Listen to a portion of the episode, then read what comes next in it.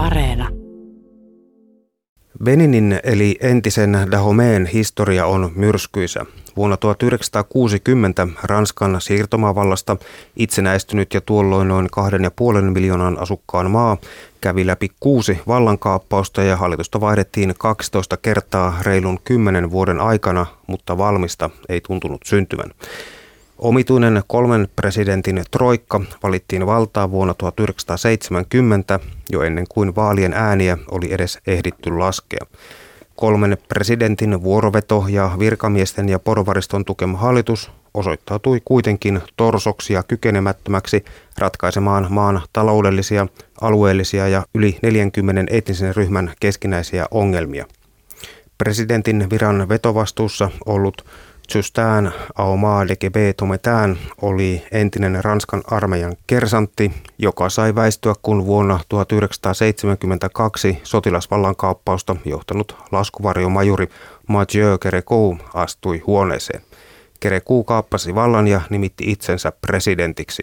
Mathieu Kerekoulle kaappaus ei ollut ensimmäinen kerta, vaan hän oli ollut voimahahmo jo vuoden 1967 vallankaappauksessa, Kereku oli kuitenkin tyytymätön tuolloisen vallankaappauksen lopputulokseen. Tehdyt virheet hän korjasi uudella vuoden 1972 vallankaappauksella. Kolmijäseninen presidenttineuvosto haudattiin syvälle maahan ja Mathieu Kereku perusti 11-miehisen sotilashallituksen ja otti hoitaakseen presidentin ja puolustusministerin tehtävät.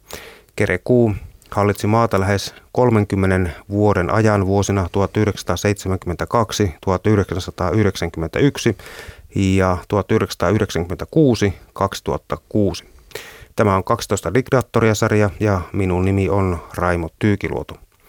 Kauppalehden uutispäällikkö Mikko Metsämäki, tultuaan valtaan Mathieu Kerekuu ei ollut enempää sosialisti kuin kapitalistikaan, mutta hän ehti vallan vuosinaan upota syvälle sosialismin suohon. Kerekuu tosiaan etsiskeli alkuun vähän tällaista kolmatta tietä, niin kuin monet muutkin ovat vuosien varrella tehneet, mutta sen löytäminen oli sitten sen verran vaikeaa, että hän, hän pari vuoden etsikkojen jälkeen omaksui tämmöisen aika suoraviivaisen marksismin, leninismin ja sosialismin, jossa kansallistettiin maan öljyyhtiöt ja pankit ja uskottiin vahvaan suunnittelutalouteen ja valtiojohtoisuuteen. Benin sai sitten – joiltakin lempinimen Afrikan Kuuba myös tässä yhteydessä, että se, se kertoo vähän siitä suuntauksesta ja toki he, hekin niin sit halusivat vähän tämmöistä neuvostokontaktia saada, saada tätä kautta aikaan ja maan nimeksi otettiin Beninin kansandemokratia, mikä suomennettuna kansandemokratiahan perinteisesti tarkoittaa niin kuin aika lailla demokratian vastakohtaa. Mutta toki täytyy sanoa, että eihän hänen lähtökohtansakaan ollut, ollut tosiaan helppo, kun kun siinä oli noin vuosikymmenen aikana nähty puolisen tusinaa sotilasvallan kaappausta ja, ja, ja hyvin, hyvin tota hajanainen, hajanainen tilanne, niin, niin se oletusarvo sille, että hänen hallintonsa pysyisi pystyssä, niin ei ollut kyllä kovin korkea. Sosialismi oli Kerekuun mukaan nopein tie vaurastumiseen, mutta tämä taisi päteä sitten lopulta ainoastaan hänen itsensä vaurastumiseen. No näinhän se näissä kansandemokratioissa usein on vähän ollut. Ja samalla kun jotkut olivat pitäneet marksismi-leninismiä, että se on saatanasta, niin sekin sai sitten jäädä taka-alalle se ajatus. No siinä taas tehtiin vähän tämmöistä niin kuin uskohyppyä, mitä orvelilaisittain, että, että vanhat, vanhat vihollisaatteet muuttuvatkin niin sitten ystävä, ystävyysaatteeksi. Ja uusi kippari luotsasi sitten maata kohti sosialismin auvoista suontoa. Kyllä, se oli tämmöinen vähän niin kuin sanottu marksilais-beninistinen tie. Marksilais-leninistä tiestä tuli tosiaankin korkeintaan marksilais-beninistinen tie. Idealismi muuttui realismiksi ja utopiat dystopiaksi. Mathieu Kerekuun viitoittama tie johti pitkään harmaaseen pysähtyneisyyden aikaan, jossa ainoa selkeä kehityksen merkki oli maan salaisen poliisin saamat punaiset mopot, eikä sekään ilmeisesti kovin toimiva ratkaisu ollut. Ei tainnut olla. Tämä, hänen sosialisminsa tosiaan haalistui sitten vähän vuosien mittaan, että se, se ei ollut niin dogmaattista, dogmaattista pidemmän päälle ja moni, moni asia tietysti meni, meni pieleen, mutta ei, ehkä kerekuuta ei voi yrittämisen puutteesta kuitenkaan syyttää ja, ja tavallaan se, että ihmiset lähetti hänelle suoraan valtavan määrän erilaisia pyyntöjä ja toiveita 70-luvun mittaan, niin, niin se kertoo siitä, että se häntä kuitenkin jossain määrin tämmöisen niin kuin lähestyttävänä johtajana pidettiin.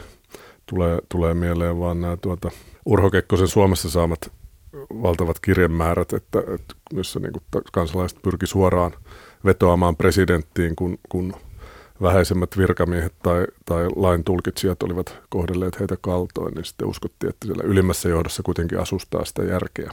Niin jossain mielessä hän varmastikin oli, oli toiminnan mies, kun valtaa pönkitettiin väkivallalla sopivassa määrin, tai sanotaan joo, riittävässä siinä, määrin.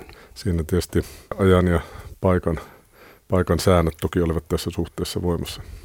Hallituksen yhteyteen vuonna 1972 perustettu sotilasneuvosto, sen korvasi seuraavana vuonna armeijan, poliisin ja kansalaisjärjestöjen edustajista koostunut kansallinen vallankumousneuvosto, jonka tavoitteena oli sosialismin rakentaminen ja beniliäinen sosialismi perustui kyläkomiteoihin, joita maassa oli noin 1500 ja näiden paikalliskomiteoiden oli määrä kokoontua sitten joka viikko ratkaisemaan alueen ongelmia. Kyllä, paikallista demokratiaa.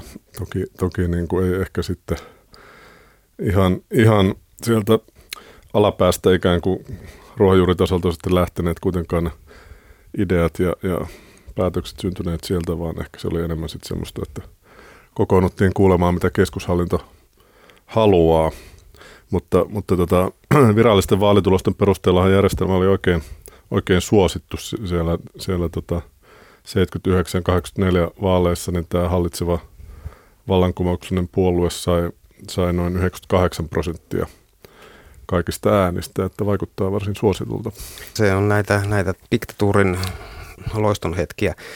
Mutta kyllä kai se todellisuudessa oli niin, että todellakin että nämä kyläkomiteat olivatkin enempi ja vähempi niin kerekuun propagandaosastoja. No näin, näin, se, näin se taisi olla, joo.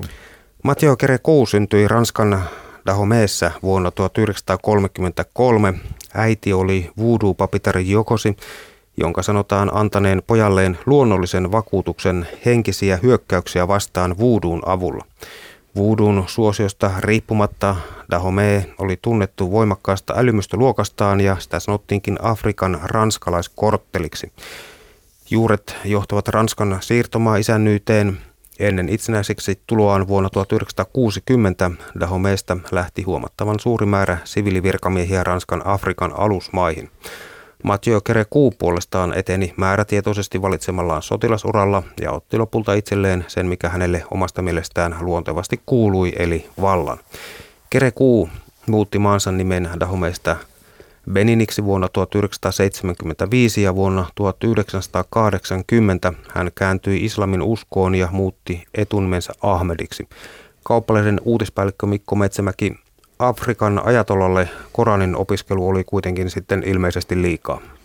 Se taisi olla, joo. Hänen, hänen nämä tämmöiset uskon, uskohyppysä olivat kyllä hyvin mielenkiintoisia. Että hän sitten myöhemmin hylkäsi tämän Ahmed nimen ja otti, otti alkuperäisen nimen takaisin ja kääntyi takaisin kristityksi.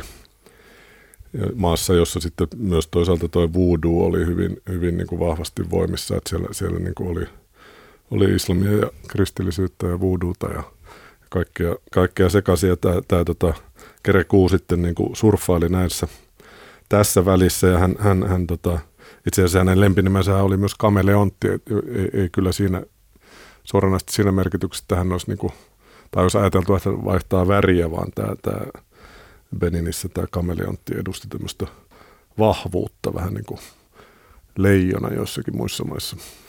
Ja siellä oli monelle eri uskonnolle tilaa, kun vaan tiedettiin, että kuka on Jumalista korkein. Mm, kyllä.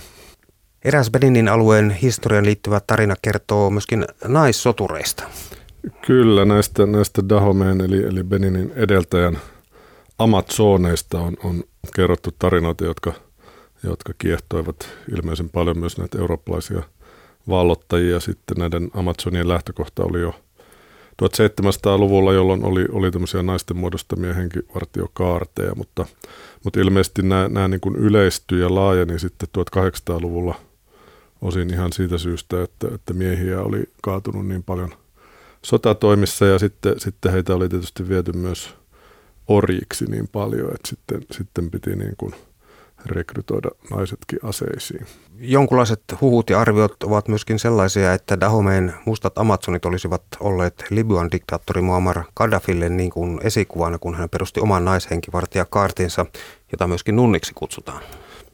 Se on hyvin mahdollista. Kyllähän Gaddafi oli tosiaan hyvin mieltynyt näihin naisvartioihin. Kaikki eivät kuitenkaan ole tyytyväisiä presidentti Mathieu Kerekuun kehitystyöllä.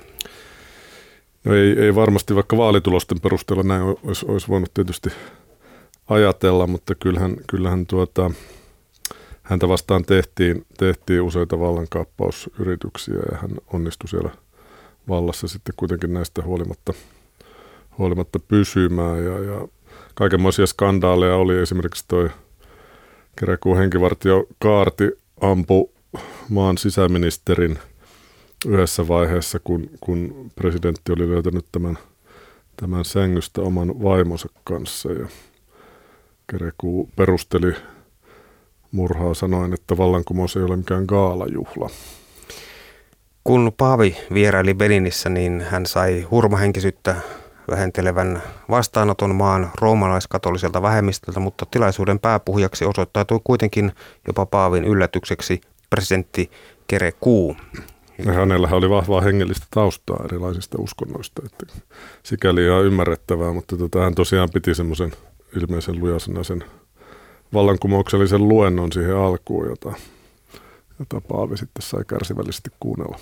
Kunnes pääsi sanomaan itse muutaman, muutaman sanan. Kyllä. Amnesty raportoi ihmisoikeusrikkomuksista Kerekuun Beninissä ja kertoi, että mielipidevankeja oli kirutettu omaisten läsnä ollessa. Vankeja saatettiin pieksää niin kauan, että he menettivät tajuntansa ja kirjoitusta valvonut armeijan upseri käski jatkaa hakkaamista niin pitkään, että vanki näytti kuolleelta. Vankia myös pidettiin saastaisissa olosuhteissa, kertoi Amnesty, että ei se ihan ruusulla tanssimista kansalle ollut. No ei, toki, toki niin tämmöistä kaikenlaista oppositioliikehdintää ei, ei hyvällä katsottu, eikä siinä varsinaisesti niin tarvinnut olla, olla niin kuin erityisesti syytettä mistään päällä, vaan napattiin sattumanvaraisesti vähän ihmisiä, jotka herättivät epäilyksiä ja heitä saatettiin pitää useampi vuosi sitten sellissä, eikä siinä niin kuin omakaan lainsäädäntö niin, niin ollut, ollut esteenä, vaikka niin kuin lain, lain, lain mukaan niin tämmöinen ei olisi ollut mahdollista, niin käytännöt joustivat sitten diktatuurin mukaan. Ehkä tuolla Guantanamossa sitten otettiin myöskin vähän mallia näistä aikaisemmista kokemuksista, mitä Afrikan Kyllä. maistakin oli kertynyt. Kyllä, kyllähän näitä, näitä esimerkkejä riittää, joo. 1990-luvun alussa Kerekuu taipui kotia ulkomaisen paineen alla ja laillisti monipuoluejärjestelmän ja järjesti vapaat presidentinvaalit vuonna 1991.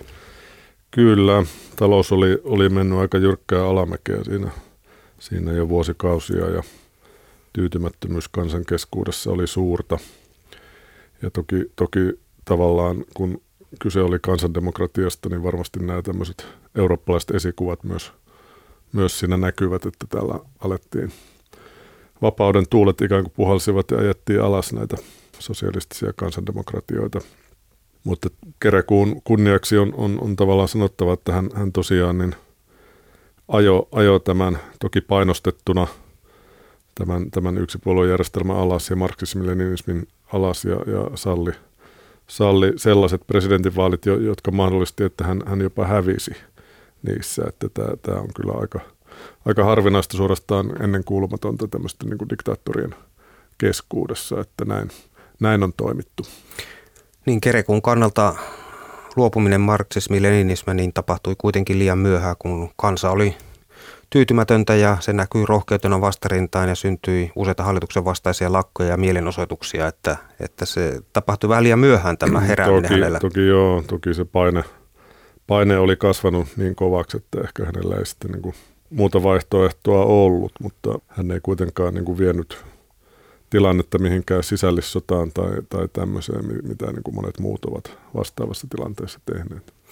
Niin maan talous junnasi paikallaan ja tilanne oli ilmeisen, ilmeisen huono, että ehkä se vallan pitäminen olisi saattanut olla hyvinkin vaikea sitten, sitten tota väkivallan keinoin noin pitemmän päälle, jos oli vähän niin kuin lapasesti jo lähtenyt. ihan, ihan varmasti näin, mutta tota, hän ei myöskään sitten lähtenyt, lähtenyt ikään kuin maanpakoon, niin kuin monet muut on tehneet, vaan hän, hän sitten kävi, kävi presidentinvaalit ja hävisi ne. Ja toki sitten alkoi juonia, juonia tulevia, että, että hän nousi sitten uudestaan, uudestaan valtaa vielä. Ehkä se talouden heikko tilanne sitten ei todellakin Beninin sellaiseen suantoon, jossa sitä oli enää vaikea sieltä luotsata pois ja Kerekoon oma tyrannia ei, ei kyennyt sitä tekemään. Suuria sanoja ja pieniä tekoja olisi sopinut Kerekoon motouksi. Kansa kyllästyi sitten johtajansa ja halusi jälleen uutta tuulta purjeisiin ja sitten tullaan näihin uusiin vaaleihin. Kyllä, tosiaan 91 Kerekuu kärsi sen tappion ja, ja, ja tota, sitten viisi vuotta myöhemmin oli, oli tota, hallitusmuoto oli semmoinen, että viisi vuotta presidentti kerrallaan vallassa ja sitten järjestää uudet vaalit. Ja, ja tämän yhden, yhden kauden siinä Kerekuu oli sivussa, mutta sitten hän teki, teki comebackin. Niin, vuoden 1991 presidentin vaaleissa Kerekuu kärsi tosiaankin selvän tappion ja seuraajaksi nousi Nisefor Soglo, johon kansa oli ladannut paljon odotuksia, mutta ei saanut odotuksille vastinetta ja niinpä vuoden 1996 presidentin vaaleissa Mathieu Kerekuu nousi jälleen valtaan ja uusi vielä kautensa vuoden 2001 vaaleissa, joita yleisesti pidettiin kuitenkin vilpillisinä. Myöhemmin ilmeni myös, että yhdysvaltalainen Titan yhtiö oli rahoittanut Kerekuun uudelleen valintaa ja tuskin ilman vastapalvelusta. Ei, ei se varmaan ihan niin kuin amerikkalaisyhtiön humanitaarisesta kiinnostuksesta pientä afrikkalaisvaltiota kohtaan tapahtunut. Presidentikaudellaan Soglo ehti kuitenkin tehdä niin sanotusti soolon ja saada Kerekuun harmiksi kansan sydämen sykkimään perinteiselle voodoolle. Soglo jopa määräsi voodoolle oman päivän eli Voodoo Dayn ja se julistettiin Beninissä kansallispäiväksi. Kyllä, tämä voodoo oli, oli ja on ilmeisesti edelleen niin aika suosittua kansan keskuudessa. Joku, joku arvio oli, että, että 40 prosenttia beniniläistä harjoittaisi sitä ainakin, ainakin niin kuin tunnustaisi sen voodoo'n voiman. Ja, ja, ja Beninissä on, on, on tämä Oudain kaupunki, jota jossain määrin pidetään niin kuin voodoo'n, voodoo'n kehtona ja siellä, siellä tuota, kultin edustajat kohtaavat ja rukoilevat ja uhraavat Jumalille. Että, että tämä niin kuin oli ilmeisesti Kerekuulle vähän hankala, hankala rasti, että hänellä oli niin kuin perhetaustaa voodoosta, mutta sitten hän, hän kuitenkin niin tietysti tämmöisen, hänelläkin vähän tämmöinen tieteellinen sosialistinen lähestymistapa, niin hän, hän, hän tota, sit se, se voodoo oli jotenkin liikaa, vaikka, vaikka niin kuin kristiusko ja islami vielä meni. Jättiläis puut, vampyyrilepakot ja melkein kaikki, mitä ihmismieli ei helposti ymmärrä, niin ansaitsee voodoo-kultissa jumaluuden aseman. Eli se on, varsin eksoottinen näin niin kuin pohjoismaalaisesta näkökulmasta. Niin, kyllähän se tuota, näihin seremonioihin to, tosiaan kuuluu kaikenlaista värikästä lattialla pyöriskelyä, mitä, mitä meidän tylsien protestanttikristittyjen täällä Pohjolassa on ehkä vähän vaikea ymmärtää.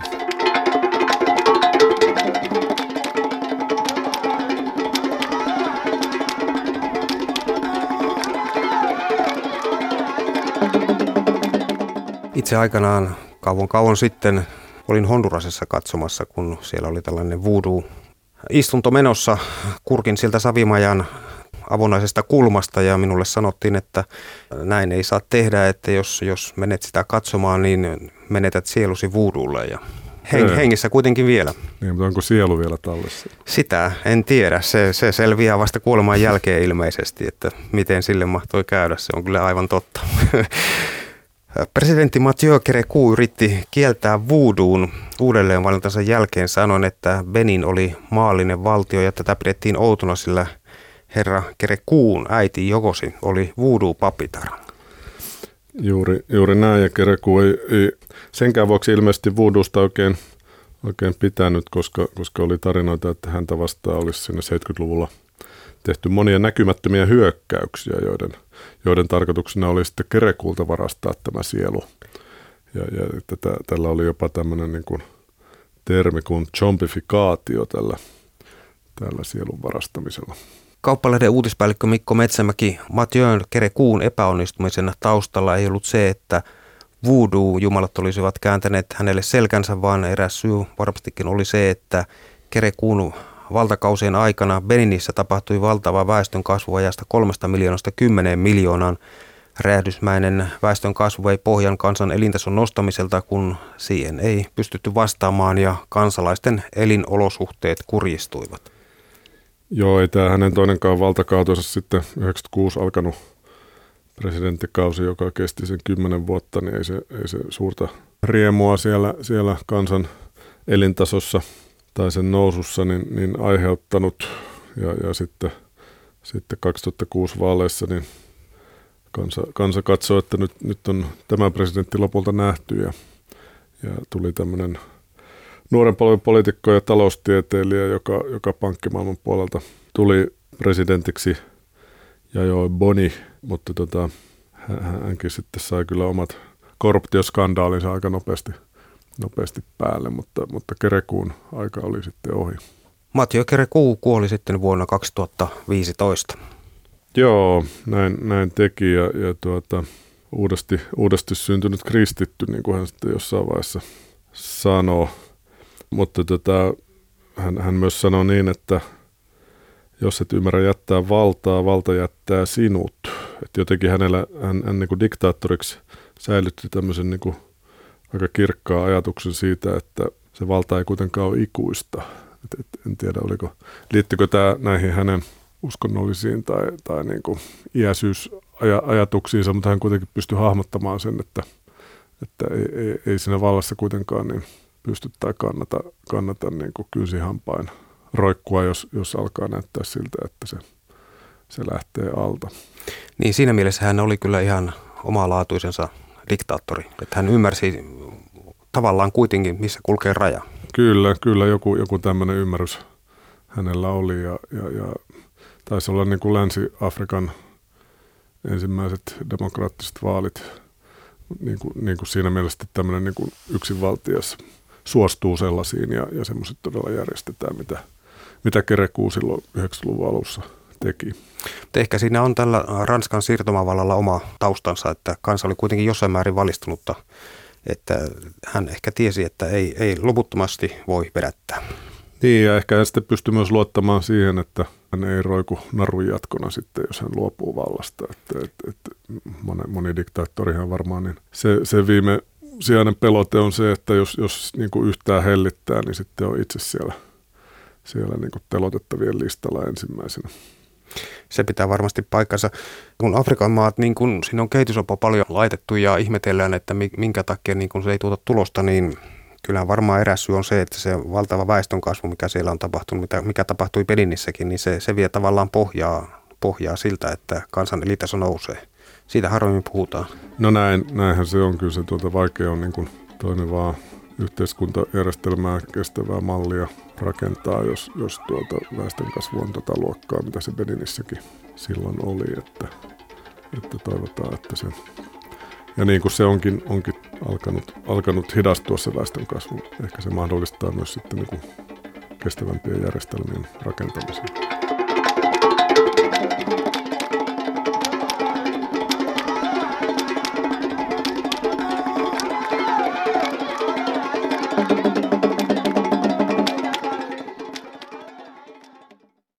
Kun olet kuunnellut 12 diktaattoria sarjan jaksot, suosittelen kuuntelemaan Yle Areenasta sarjani Saarnaajat. Saarnaajat ovat lyöneet raamatulla rahoiksi, koska Jumala tahtoo niin. Saarnaajat, joilla on megawatin hymy ja gigawatin elkeet, keskittyvät kristillisessä viestissään hyvinvointiin, toivoon, Jumalan rakkauteen ja ennen kaikkea menestykseen. Varakkaat ovat varakkaita, koska Jumala tahtoo niin, ja köyhät ovat köyhiä, koska eivät rakasta Jumalaa tarpeeksi. Näin kuuluu samalla kertaa sekä väkevä että tyrmäävä sanoma. Saarnaajat ovat kuin sekoitus amerikkalaista talkshowta, jossa vierekkäin istuvat John Lennon ja Niilo Ylivainio.